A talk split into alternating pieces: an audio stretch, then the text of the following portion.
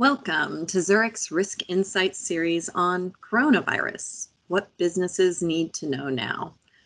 I'm Wendy Donahue from Zurich North America, and I'm here with Al Crook, our head of HR business partners and apprenticeship. We are celebrating the start of 2021 by taking on a trending topic for businesses around the world. That topic is workforce resilience. Today, we'll look at why this concern has jumped to the forefront for 2021 and how businesses and workers can contribute to work sustainability, including by drawing from the lessons learned from COVID 19. First, Al, thank you for being here today. Uh, thanks, Wendy. It's great to be kicking off this discussion series with you today, and I'm especially excited about the workforce resilience topic. Great.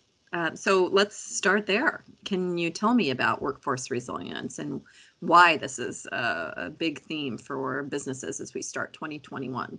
And and by the way, would it have been so even without COVID 19? Uh, yeah, make, great question. Make no mistake, um, COVID isn't the only reason that businesses are talking about workforce resilience. Uh, this was a key topic related to the future of work even prior to the pandemic the importance of the future work focus was already on its way for every business and in every industry. But COVID certainly has accelerated both the importance and the actions to help our workforce become more resilient and build a sustainable workplace for our employees. Many factors were driving this change. Uh, primarily, it's customers' needs combined with digital transformations. Uh, the previous hierarchical structure of business was shifting to a more dynamic way of working and leading. Who is doing the work was changing, where the work was getting done is changing, and what work was getting done is also changing. All of these items have been accelerated by COVID 19. So maybe let's look at each one of those elements. Um, first, who does the work? That's greatly influenced by changing demographics. Um, and two major factors here. One, are the retirements of baby boomers, and the second is the increasing diversity of our workforce. Regarding where the work is completed, the evolution to a more flexible workplace hit warp speed as we all were put through the fastest change and management process ever because of the pandemic. Uh, we had a surge of virtual work, and for the most part, it is working. And then there are changes to what work is getting done. Uh, demands of customers already were requiring faster turnaround times, and the decreasing cost and increasing availability of technology has changed what work is being done by people and what is increasingly being automated. Uh, it's been said that artificial intelligence won't replace every job, but it will change every job and profession. And that's the foundation of the future of work and the reason for both businesses and workers to be thinking about uh, employee resilience. Yeah. When when employees think about that, I know some feel a little bit of, you know, anxiety about what this means.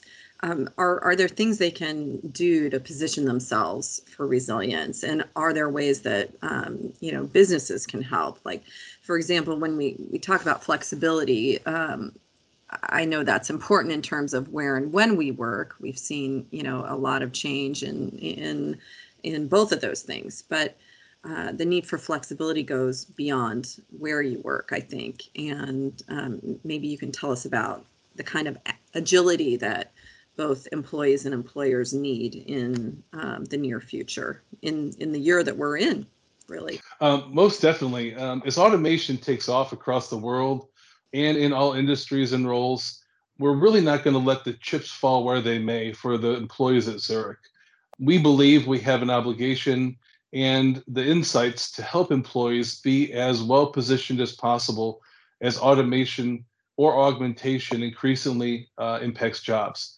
What we want to do here is increase the likelihood that they'll be successfully employed uh, and help them understand how their role could be impacted. And then before it's needed, help them develop in demand skills throughout their career to move into the future work. Um, and uh, thinking about how we at Zurich think about the future, um, it really is a more transparent process.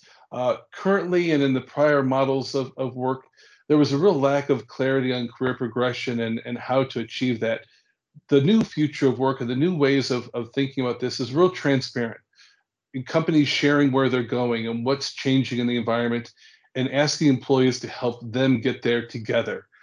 Instead of jobs and pedigrees based on uh, what degree or diploma you have, really breaking down into skills and capabilities.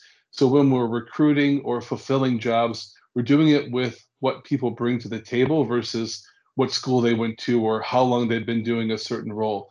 It's really about the skills. And really, at Zurich, what we've done is is used our um, cross unit assignments and cross training and um, little gigs and projects to create opportunities to to expose employees to this new work. Um, and this is continual. This isn't just in 2021 or 2020 because of COVID. Continuous learning, we we know for sure uh, employees want, and we also know that uh, companies benefit from this. And when you give them opportunities to, at their time and with their their driving the uh, course, upskill and reskill, it'll be a win-win for everyone, preparing them for new opportunities. And you know, in the past, I think about the way we used to think about jobs. They were very fixed and built around, you know, a, a role that probably never changed that much. The work just isn't that way anymore. As we talked about, uh, customer needs and automation really change what work is being done. And it's not a matter of whether a role is needed or whether a role is not needed. It's around what kind of work needs to be done right now. And when you think about the type of work that needs to be done and understand that, then we work with our employees to make sure that we have the right skills to deliver on that priority. So, regardless of what skills are important today or take a priority, this trajectory affects the career and what career paths will look like there will be more lattice movement. What I mean by that is jumping back and forth, trying things out that aren't necessarily an upward promotion. And managers play a key role in this. And at Zurich, because of the importance of the manager facilitating this, this work, we've developed a manager excellence program that help managers shift away from more command and control towards being more of a coach, supporting employees to develop and understand the skills they need. Many of our employees have capabilities that we don't even know about until we have those discussions. And we're really emphasizing continuous learning throughout the career. Learn, do, learn, do, repeat. Um, it's a journey that never really ends. And then I'll close with this comment on the on the question. Really, at Zurich, we have a number of sustainability commitments. That topic is very important to us. Um, sustainability to the environment, uh, to the partners we do business with, our customers, and our employees.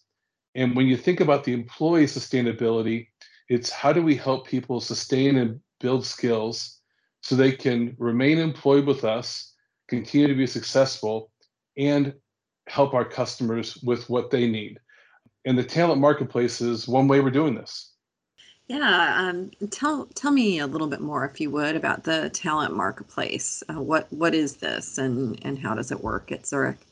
Yeah, this is really exciting. the The talent marketplace is a concept that we kicked off in early 2020, in quarter two. You can probably guess what prompted that. Um, but at the time, because of COVID and the changing needs of our customers, we had a short term mismatch in some areas with what people were working on and what the customers needed. So we identified the priority work, the most important work that the company had right now, um, based on the changes in the environment. And we also identified employees who we believed or we knew had those capabilities. And then we, we brought them together and we talked to them about um, working on this, this more important or high priority work um, to help fulfill the customer needs and build the skills that they needed for the future. So um, we had great success. Uh, we shifted those employees to the greatest areas of needs and um, really was a win-win. Certainly not the traditional approach of what we normally might do, which is we have a, an area that has a need and an area that isn't quite so high priority. The past model would have been we we just determine a role is not needed, so we might lay the person off or furlough them, uh, and then hire someone to do the new work. What we did is we took our intelligence and commitment to employees and sorted this out with our current employees and managers, and then shifted them to the most important work. If you simplify it down to the most simple ways to think about it, the talent marketplace is where the company lists available work projects, rotations, and gigs, and where employees make themselves available and apply for this work. So that's really the the fundamentals of I think about it.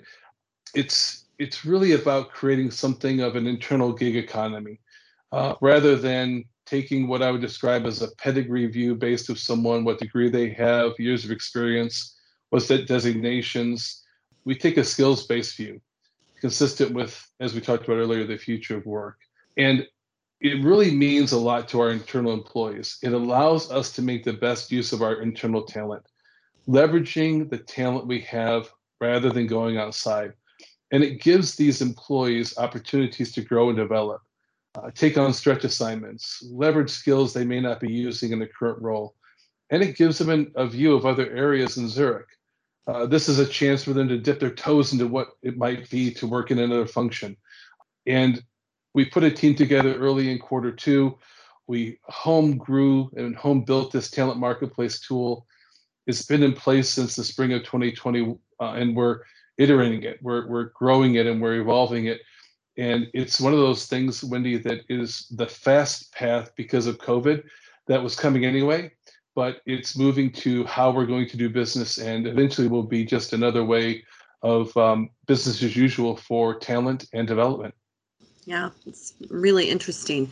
Um, how how is it different or or the same as cross training? Because we've you know known of cross training. There's been some of that through through the years. How is this kind of different? Well, certainly in uh, the marketplace, when you take a new assignment, you do get cross-trained. Um, it's it's usually um, to some degree or, or, or another in a different department or applying your skills in a different area. So you do get cross-training, but it it adds additional components. So this is really an opportunity for employees to own their own career. And at Zurich, we call that being the CEO of their own career they get to personally express interest in an assignment, um, raise their hand and say they're interested, and then they work with their managers to um, to talk about this and work out the details and say yes. Al has the skills and ability to quickly learn this work. Um, let's put him on this.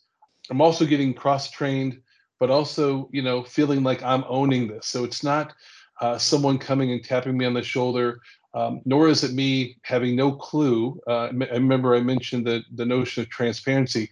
This is making available opportunities known to everyone. And, you know, this is about employees, but it's really fundamentally a critical component of uh, healthy business development. As companies develop uh, and, and need to adjust for the future of work, they need to apply a non traditional approach to an ever-changing and uh, the ever-changing business needs. Um, we can't solve tomorrow's problems, tomorrow's complex, exciting, dynamic, innovative problems with more traditional approaches. It's really about stepping into a new way. But like anything new, Wendy, it requires a mind shift change. And we talked about the manager. The key component is the manager. Um, this manager has to get away from thinking of people as their own talent. I own them, they're my team. The talent belongs to the company, and um, the employee works for the company. And there really has to be a give and take and flow across the organization.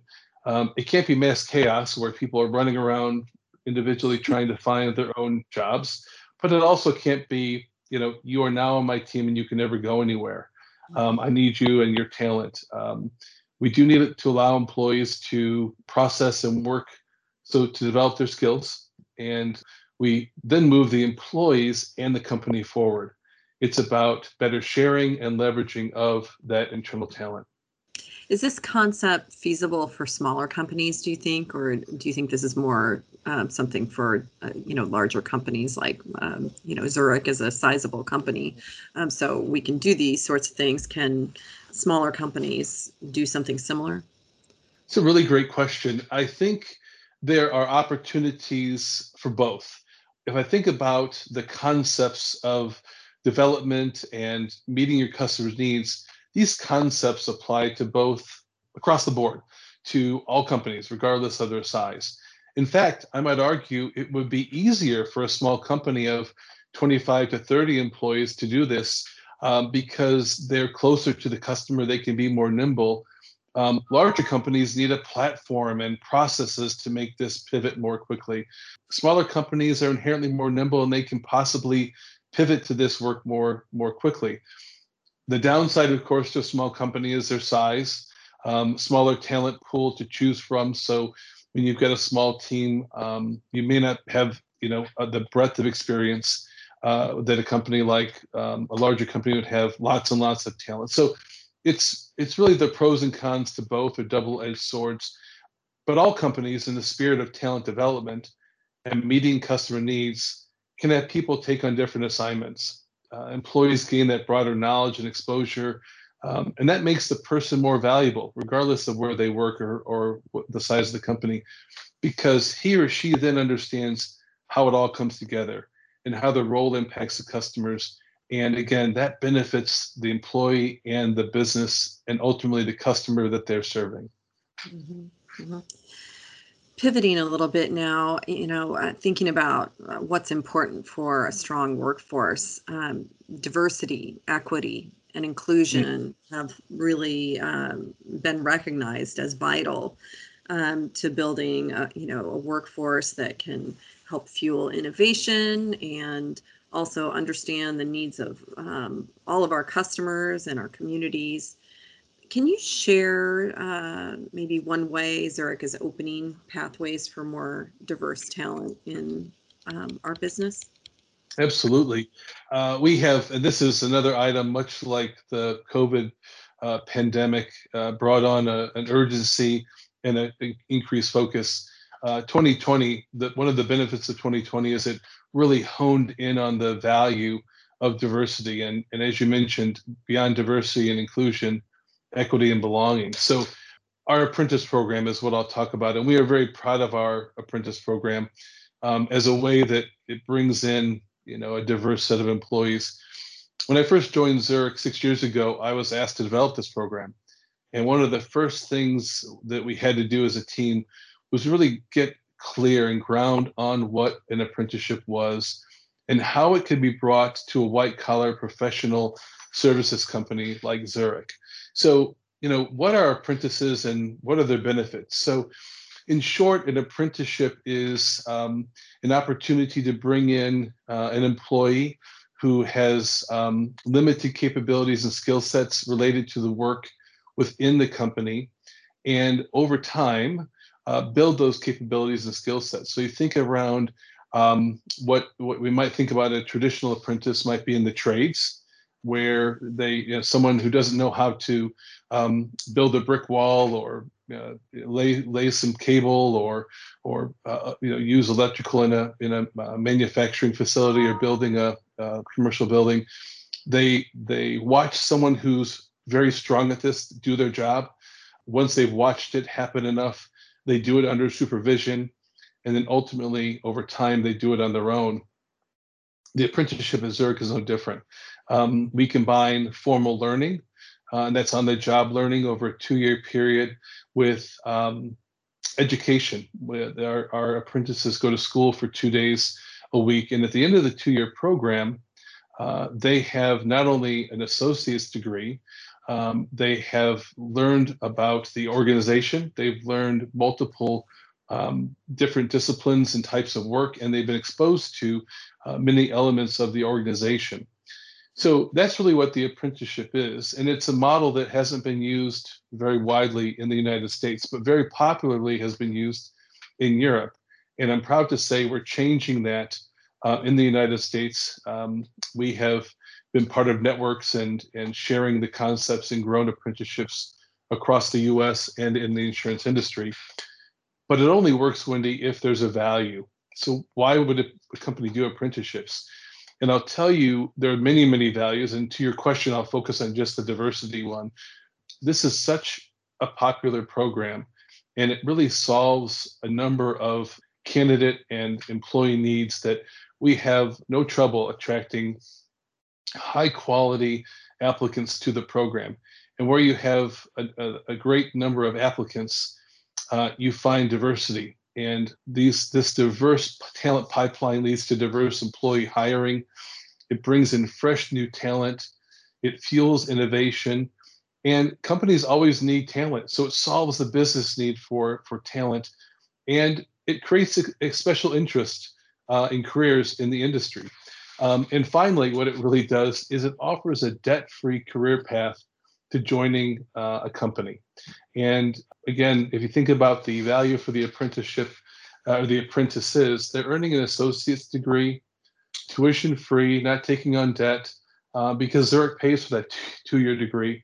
And it's another way of moving away from pedigree based assessments of talent and looking at the capacity to upskill talent and help people reach their full potential for their benefit and the benefit of the business. Yeah, I, I think you know I'm a huge fan of the apprenticeship program. I love working with the apprentices at Zurich, and um, I I really commend you for your leadership on that program. Um, you know, it's it's just one of the approaches we talked about today, right? So we talked about apprenticeship, we talked about the talent marketplace, we've talked about manager excellence training and the important role managers play in helping um, create a, a brighter path um, for the future of work. And one resounding theme for me of all of this is continuous learning. And um, I, I, think it's so important for businesses to really foster that. And um, it's actually kind kind of freeing, right? You don't have to know everything coming in the door, but if you have that that quest to learn and, and develop skills, you'll always, you know, bring value. Um, and, uh, you know, all of these programs really show that there's more than one way, you know, to build a bright future of work. So, Al, I just want to thank you for your leadership on uh, workforce resilience. And um, I thank you for contributing to every listener's continuous learning today. And with that, I wish everyone here with us success and resilience in 2021 and all the years ahead. Thank you. Thank you very much, Wendy. Appreciate the time and best wishes to everyone. The information in this audio recording was compiled from sources believed to be reliable for general information purposes and is intended for Zurich clients and business partners. The information contained here may be useful to you or your enterprise when developing your own policies and procedures. The policies and procedures applicable to your enterprise should take into account the specific circumstances of your business and business environment, which is beyond the capacity of this podcast. Any and all information provided is not intended to constitute advice of any nature and is specifically not legal advice, and accordingly, you should consult with your own legal counsel. We do not guarantee guarantee the accuracy of this information presented or any results and further assume no liability in connection with this recording and the information provided therein. Moreover, Zurich reminds you that the information provided cannot be assumed to contain every acceptable safety and compliance procedure or that additional procedures might not be appropriate under the circumstances. The subject matter of this recording is not tied to any specific insurance product, nor will adopting these policies and procedures ensure coverage under any insurance policy. We encourage listeners to seek additional information from credible sources. Thank you.